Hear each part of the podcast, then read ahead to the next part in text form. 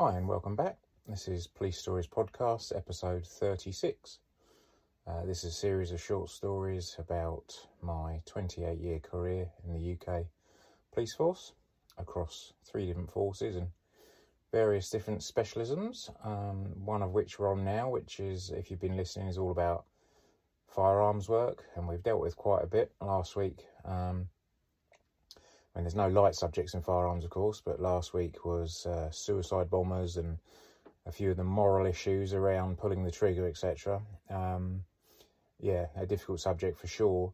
But this week we're going to move on to something a bit different. Um, thanks for downloads, by the way. Um, fantastic week on downloads again. It just keeps growing, which is is really good. So thank you. And uh, yeah, this week we're going to talk about. So uh, if you remember, I'd become a specialist firearms officer. I'd done the extra course at that entailed. Um, so now I was doing a lot of plain clothes work, uh, lots of support to various agencies, as well as our own kind of um, pre-planned work. You know, which centered a lot around arresting. You know, probably you know the most violent, most aggressive, um, kind of baddest people, really. Um, or also, and this is one of the things we'll talk about today, if evidence was believed to it was going to be lost, you know, unless uh, the arrest was made very, very quickly. And you'll see in a bit how we achieved that. But um, I'd been a, an SFO for about two years at this point, um, and it was decided that I was going to be sent off to do the uh, intervention course. Now, the intervention, if you look on the profile picture of the the podcast, you'll kind of see the men in black there. One of those is me. I'm the one looking backwards, but it's all you know kind of lots of ballistic armor and men in black and you know ballistic helmets. Um, but it's all about uh, sort of entering houses rapidly with the use of stun grenades um, and normally to gain that element of surprise uh, both to protect the officers going in and also potentially any um, you know would be victims inside. Because if you're doing that like i say you're going in to get a particularly bad person um, and ultimately probably trying to end a siege and maybe rescue, uh, you know, somebody who's being held hostage inside. Not always, but as again, as we'll hear in a bit. But it's decided I go off to do this course. Now, certainly this course was quite well sought after. You know, you had to get to a decent level of competence in terms of your training and, uh, you know, your shooting skills and, and just generally be, I think, relatively well thought of at this point and a sort of a, a trusted hand, if you like. Um, so presumably I was one of those by then. And uh, normally the course was run in house. I think it was two weeks long. It was normally run in house by my own force uh, with the my own instructors, you know. But every now and then we would do training with neighbouring forces and also different forces altogether. And the whole idea of that is, and I think I spoke about it last week, you know, on the dive team we did it as well. It's all about knowing how your your other colleagues in other forces work because you might see something that's you know a really good idea and you take it back with you you know so we all develop from it. Um, and equally if you're ever called upon to work with each other you know you need to know how each other's works. So i actually went to the neighbouring force to do my intervention course with uh, a friend of mine a colleague um, who ended up becoming a, a firearms instructor himself. And it was a really really good course thoroughly enjoyed it. Lots of very fast shooting lots of shooting on the move because generally, you know, you're you're planted, as they say, you know, you're standing still when you take your shots.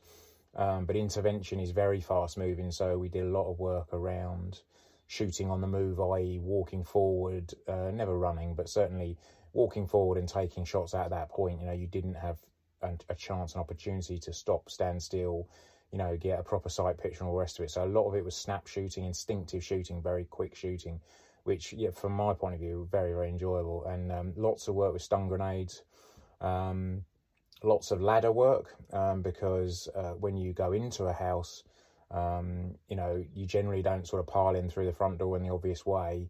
You want multiple entry points all simultaneously. You know you're totally looking at this shock and awe for that house. So you know yes, some people might go through the front door, but some will go through the lounge window some will go through a rear second floor bathroom window. You know, hence there being ladders, and we use a lot of assault ladders, which are, um, you know, similar to the ladder you've probably got in your shed, but the difference is they're they're wider. You know, they could be maybe five or six rungs width, so you could actually have five or six officers standing sort of shoulder to shoulder with each other, and then also on the outside of the ladder itself would be an extra rung at various places, and that was there so that um, one officer normally would be designated as the sort of stun grenade um, person, and he or she would stand on that outer rung and once the window was smashed, would be feeding stun grenades into the window while the team went up and passed him or her um, on the middle rungs of the ladder, if that makes sense. So you imagine this this ladder, you know, that's like you know four or five rungs wide, so lots of people can go up and down it, but these one or two on the outside on these outer rungs can can stay stable, and they can either be providing, uh, like I say, feeding stun grenades in, or possibly arm cover as well. So one might be um, smashing the window and feeding in stun grenades. Another one might have arm cover on the room. So that in that second it takes for someone to get through, the team to get through that broken window, there is arm cover on that room. So should the bad guy or girl come out, you know, and present a threat, then they could be dealt with. Um, but yeah, course was brilliant. And I went up to um, North Wales. There's a a killing house up there. I think uh, that's what the military call it. Certainly, it's probably not uh, the best name from a police point of view, but that's what it is effectively. It's a series of buildings um, that you can train at, and they have kind of replaceable windows, repla- replaceable doors, window frames, and things like that. So you can basically um, smash them up a bit, really, you know, is what it comes down to. And also, that is where we looked at something called explosive method of entry. So when you sort of when you see the guys and girls on the telly, you know, hitting a door, the big red key, as they like to say, or, or an enforcer to give it its proper name, um, that is called MOE, method of entry. That's what all the sort of uh, gaining entry to that that is. And it started off as you know, way back it used to be your foot, you know, but uh, many bad backs later, um, we don't tend to kick indoors. I mean, there might still be a case for it depending on how urgent it is, but generally you don't kick indoors now. You'd use some sort of apparatus. So you've got yeah the the enforcer. You've got maybe a hoolie bar which we use a lot which is like a massive crowbar effectively that's about three or four foot long with a big spike on one end. So you can use it for sort of jemmying windows open and things but also if you hit windows with a spike you know you can shatter them really good bit of kit and we carried that a lot um, there's also all sorts of uh, things uh, hydraulic frame spreaders that would uh, sort of when when you press a button, if you had it an electric one that was in a pack, it would spread the frame, and then the lock would just pop out on the door, so you could pretty much open the door just by pushing it with your hand. Um, and nowadays, and I never use them, but when you when you look going forward, you see people now using, you know, sort of petrol driven disc cutters and chainsaws I've seen and all sorts. And method eventually actually used um, on on intervention on the course I was on. We also used um, shotguns very, very cut down, short barreled shotguns, um, specifically designed for the role. And they had um, Hatton rounds in, which is basically powdered lead set in a wax. Um, and it's fired at hinges, um, obviously very, very hard. And then it would blow hinges off doors, and that would enable you to push them in. And yeah, we we did a lot of work with the met, with the explosive method entry, entry, which was just coming to the fore at the time uh, come from the military really, but uh, it's effectively detonation cord that's put around sheets of plywood that held up against, you know, kind of uh, windows or doors, etc. And when they detonate, you know, the whole thing just kind of implodes, allowing you, uh, you know, a way in. So, yeah, it was a thoroughly good course. Really enjoyed it. Uh, managed to pass it, which was handy. Um, it was definitely a pass or fail, you know, because you may not have been up to the standard, but uh, and also, there was a certain amount of pressure on us, you know, because it was a neighbouring force. We wanted to give a good good account of ourselves. You know, we don't we didn't want the people from this force thinking that ours was no good. You know, so we wanted to represent them, and and I think we did a reasonably good job of that. So, and in fact, we went on to do various jobs with them in the future. And in fact, the job we're going to talk about now is one of those. So um, there wasn't really an on-call system as such uh, for when there was a big job happened overnight. If you know, if everyone was asleep, obviously there was always a, a, armed cover within my force. But if it was a big job, then they would have to call out, uh, you know, extra officers, more officers, more resources would be required. So um, basically, it'd be a bit of a ring round, you know. And if you knew that you were, you know, out drinking or if you're away on holiday or something, you'd let the kind of duty sergeant know, perhaps, so they wouldn't ring you. But and equally, there may well be people that said, you know, I am free tonight, so if, if something happens, then give us a call, kind of thing. Um, there was only about 30 people on the team in total that were SFOs. I think that's about right. And um, so it was potluck really, whether you got a call or not. And on this occasion, sure enough, um, quite late, uh, it was about 11 o'clock, I think, on midnight, got a call from work. I was meant to be days off. And they said, Can you come into the office? You know, there's a job on. Um, and they don't tell you any more than that. You just, you got to go in. So I had about half an hour drive in and quite often when you get there, there'd be normally if they called in another sort of car's worth, it would be three three more cops there. You know, that's what you'd expect to see if there was a job, and and maybe if it was a bigger job that needed, you know, it's a big property, it needed a lot of people to contain it or something. It might have been you know six officers, but that was pretty unusual to be honest. It was generally three that were in there. So on this particular occasion, when I got into the car park at work, half an hour drive to work, got there, the car park was virtually full. You know, and there's quite a few spaces. So I was thinking, that's strange. You know, I wonder what's going on. So um, basically, uh, you know, and we virtually always worked in our own force. We did do some some mutual aid helping other forces out, but again, that was quite unusual. But when we got to the office, we were basically split off into different cars and vans and pretty much everything we had, um, and just told to to get on the van and or the car, you know, and and that was it. Off off we popped. Basically, we're we're going off to a job. We knew nothing about it. We uh, we'd armed up first, so we were all armed, and we all had um, full intervention. You know, we'd had the whispers that it was going to be an intervention, which was quite exciting because I can't remember if I'd done one at that point. Um, I don't think I had. This was probably my first one, so yeah, you know, I won't lie. I was definitely a, a little bit excited, you know, because I was thinking, wow, you know, this this is going to be a big job because quite often an intervention wouldn't be authorised by the bosses, you know, because it was so aggressive, it was so overt, it was such a show of strength, you know, it was about as close to the military as the police could get, you know, so invariably they would try and come up with another tactic prior to using it. But sometimes, you know, that just isn't going to happen. So uh, off we went, and we were told that we were going to the neighbouring force, mutual aid. We were armed up, and we'd be briefed when we got there. So of course you can imagine it was about a two-hour trip or something, and uh, so there was lots and lots of you know sort of supposition on the way. Oh, what are we doing? You know, where are we going, and what are we going to do when we get there, and how big's the job, and what is it? You know, and and and all these sorts of things, which sometimes is not that helpful because um, you can kind of wind yourself up thinking it's going to be one thing and it's not. But anyway, when we got there, and, and I'd been to this force before because it was the force actually that I'd done my intervention course in.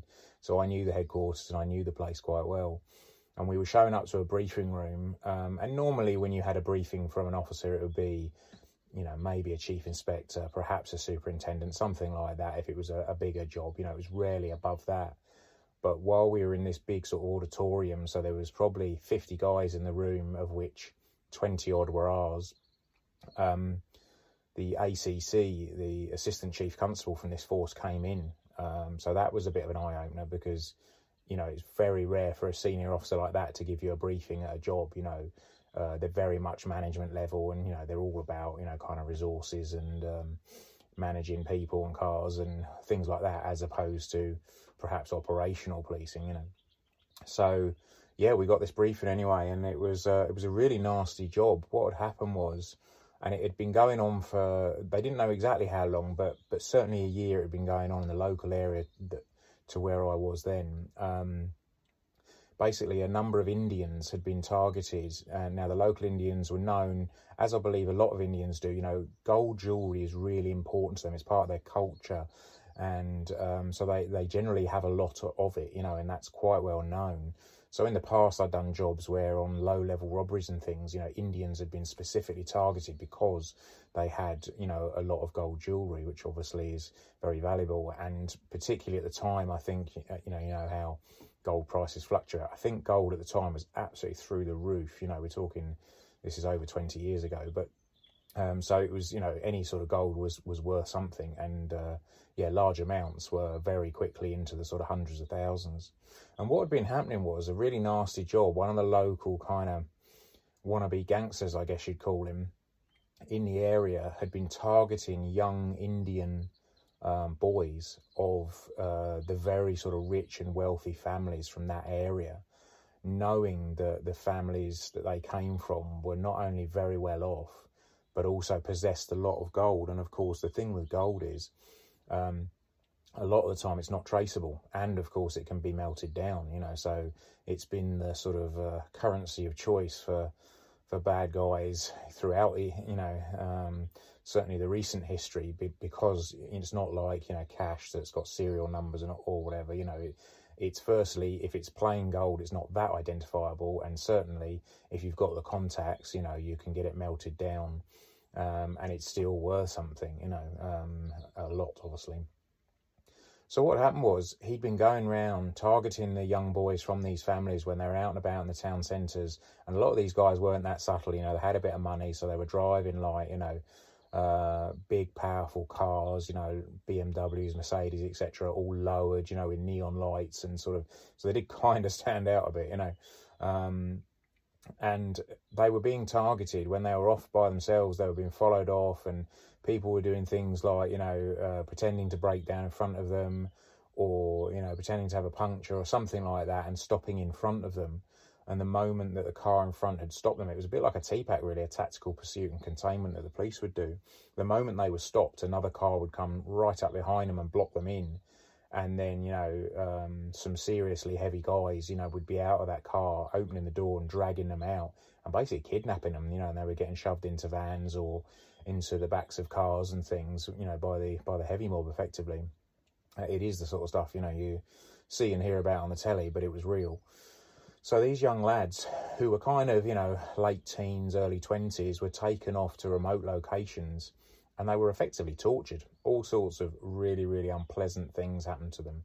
They were burnt with cigarettes. They had one that particularly sort of stood out, uh, their sort of MO, uh, their modus operandi, how they did it was they used to use pool cues and actually shove pool cues up their backsides um, of these young lads uh, while, you know, burning them with cigarettes and irons. I mean, it was really sadistic, horrible torture, you know.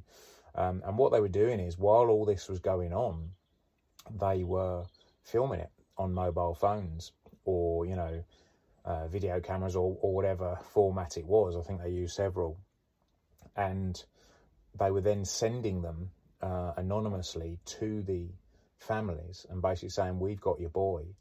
You know, we know you've got, you know, particularly, I think it was tied in a lot with when the weddings were. So when there was a big Indian wedding, they knew, uh, the criminals knew that a lot of extra gold would be coming in to the area by visiting family, you know, so there was even more sort of gold available and uh, they're basically saying, yeah, um, unless you give us, you know, uh, X amount of gold or all the gold you've got, or, or you know, a serious amount of gold, we're going to continue um, to do this to your boy.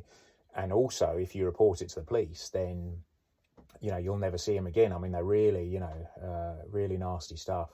And of course, from the family's point of view, um, there was an awful lot of embarrassment. You know, they knew um, what had happened to their sons and of course, no one wanted to speak about it. So it, it went on for some time. Like I say, I'm pretty sure it was over a year uh, before anyone eventually reported it to the police because they were just too embarrassed for their family and for their sons. Um, but this guy had made a lot of money. You know, we're talking into the millions, I think it ended up as being uh, by doing this. Um, but he was very cocky. He had a really big house. He had like massive electric gates. You know, it was really secure. He had kind of high walls all around. Uh, and he boasted that the police would never get into his house. They just, you know, they couldn't get through. Um, well, that was a big mistake, I can tell you, uh, because we like a challenge. And also, um, he'd made it clear to other people there was obviously, we were obviously using what we call CHISs, which is covert human intelligence sources. Some people would call them grasses, snouts, whatever. Basically, an informant, a police informant, was obviously on the inside or close to this guy, and uh, they were letting us know that he'd made it very clear. And I think he was sort of freely talking about it when he was out and about with people.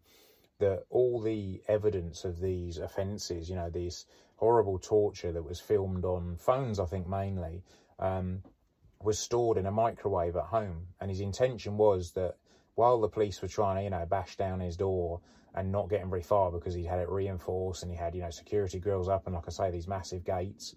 Remember the massive gates because they'll come in later. Um, while the police were sort of hammering away trying to get in, he would just calmly go down to his microwave and turn his microwave on. And the thinking was, from his point of view, that all those phones would be, you know, irreparably damaged, and so would all the memory and anything that was held on those um, devices, so that all the evidence would be lost. And he was, you know, very cocky that he would then get away with it because he felt that no one would ever testify against him. So, unbeknown to me and to most of my team, um, I think three of the um, instructors from our force had, you know, found out about this job some uh, weeks before and basically been asked to plan uh, the job and how to get in so that when we went down there on this night, this was the first most of us, including me, knew about it. Um, but the plans were in place so that we were ready to go. So we had this briefing off the ACC that told us all about what was going on. And then he said, and now we're going to move into the attack phase. You know, we're ready to arrest and we think we've come up with a plan of how we can get into that address quite quickly, which we were kind of intrigued about because um, we'd already had, you know, seen the pictures and the footage of, of the address, and sure enough, it was, you know, proper Fort Knox. It was, uh, it looked very, very secure. So, uh, and the ACC signed off by saying, and um, and your guys, your instructors, you know, and he named them, said, really good guys. They've come up with a fantastic idea. He said, I'm not sure it's ever been done before in policing, so this could be a first. And of course, now we were like, what the hell have they come up with? You know, this this sounds brilliant. So what they'd come up with was one of the instructors, or certainly somebody on the team, had a lot of um, rural links and, and links with farmers. In fact, I think his family uh, either was farmers or he'd come from farmers or they or they knew farmers very well or something like that. And he'd done in his younger days a fair bit of driving of tractors and things. Um, so he'd put up the idea that why don't we use a tractor to um, to break down these gates? And in fact, um, a tractor with the two spikes fitted to the front, and I think they normally use them for jabbing the big round hay bales, you know, lifting them up. The intention was that we were going to, uh, or he was going to drive this tractor up to the front gates, spike the front gates, and then raise the prongs and basically rip the gates from their hinges, or at least lift them enough for us to get in. And you know, we were all pretty fit guys, so um, he only had to lift them kind of, you know, two or three feet, and we'd be under them and in. Um, and I mean, it just blew us away. We were like, "Wow, this sounds, you know, crazy, but yeah, maybe it'll work," you know. And it was the only way, realistically, we were going to get into there quite quickly. So um, it, all the planning was done. That was the fantastic thing from our point of view. They'd already planned all this out. We literally just had to get kitted up. We were signed into our different teams. Um, my role was to go round to the rear of the premises, um, and then uh, one of our number threes, which was everyone got numbered off depending on what your role was, but a number three was an MOE. They were the specialists that were going to get us in. We'd identified that the rear doors were sort of big patio glass doors, and that a hoolie bar was going to be spiked into these doors. Now, because it's this kind of shatterproof glass that doesn't go into big shards that's going to cut you if there's an accident, um, you can basically once they're shattered, you know, once they're hit with a with a spike, you can just walk straight through them, and it leaves this sort of comedy human outline in the glass. Um, it takes a little bit of nerve to do it, but once you've done it a few times, you know, you get confident that it's okay.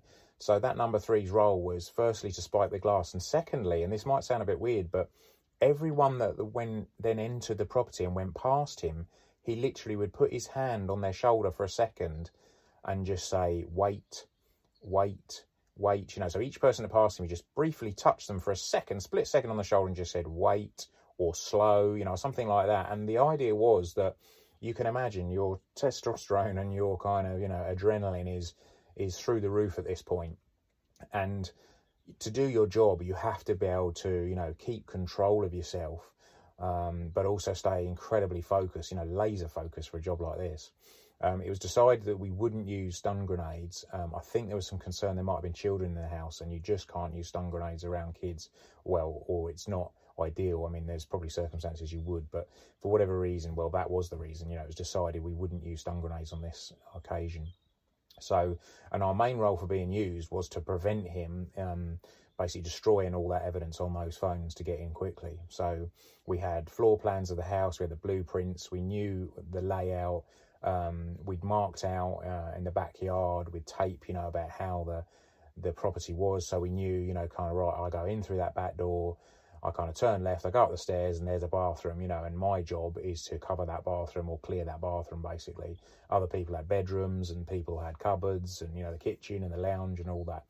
Um, So bearing in mind now, time was I think it was kind of I don't know one o'clock in the morning, and I think we intended to hit the door um, or the gates at about three a.m. Now, bearing in mind we'd brought a tractor with us. You know, I didn't know this at the point at this point because it was off the back of our convoy, but we had a full-on you know monster green tractor with us on a low loader, and that was being unloaded uh, nearby. It was quite near to a big shopping centre. This place, and um, they'd unloaded it, and the driver, um, our guy, was was sat with it waiting, and he was within about kind of five minutes of the address. So, what happened was we all got kitted up, we got assigned our roles, and we headed out to the address, and um, we stacked up, we got the tractor down, uh, and we basically um, followed the tractor down. We, we got it to the end of the street where the house was, and then we had people up and outside, literally standing outside the house because one thing you don't want to do is get this wrong. You, really don't want to go and uh, rip Mrs. Miggins' gate off the hinges, you know, with your tractor, and then she goes, Oh, do you want so and so? No, he's next door, you know.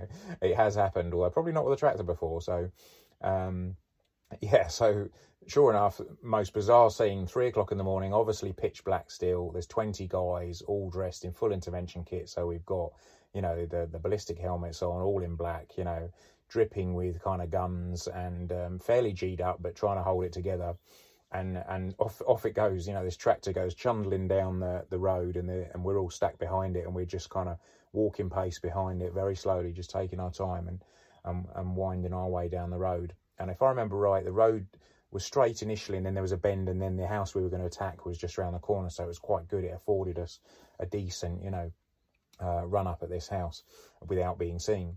So that's what we did. Off we go, and uh, you know, sight to behold, we we turn the corner. Sure enough, our man in the tractor turns into the gates, put the prongs in, and rips them up. And they came off their hinges. They both lifted up. Now it wasn't perfect. They didn't come completely, so you could just stroll in but they did enough and they came up about three or four feet, you know, and there was a gap, a decent gap for us to get underneath.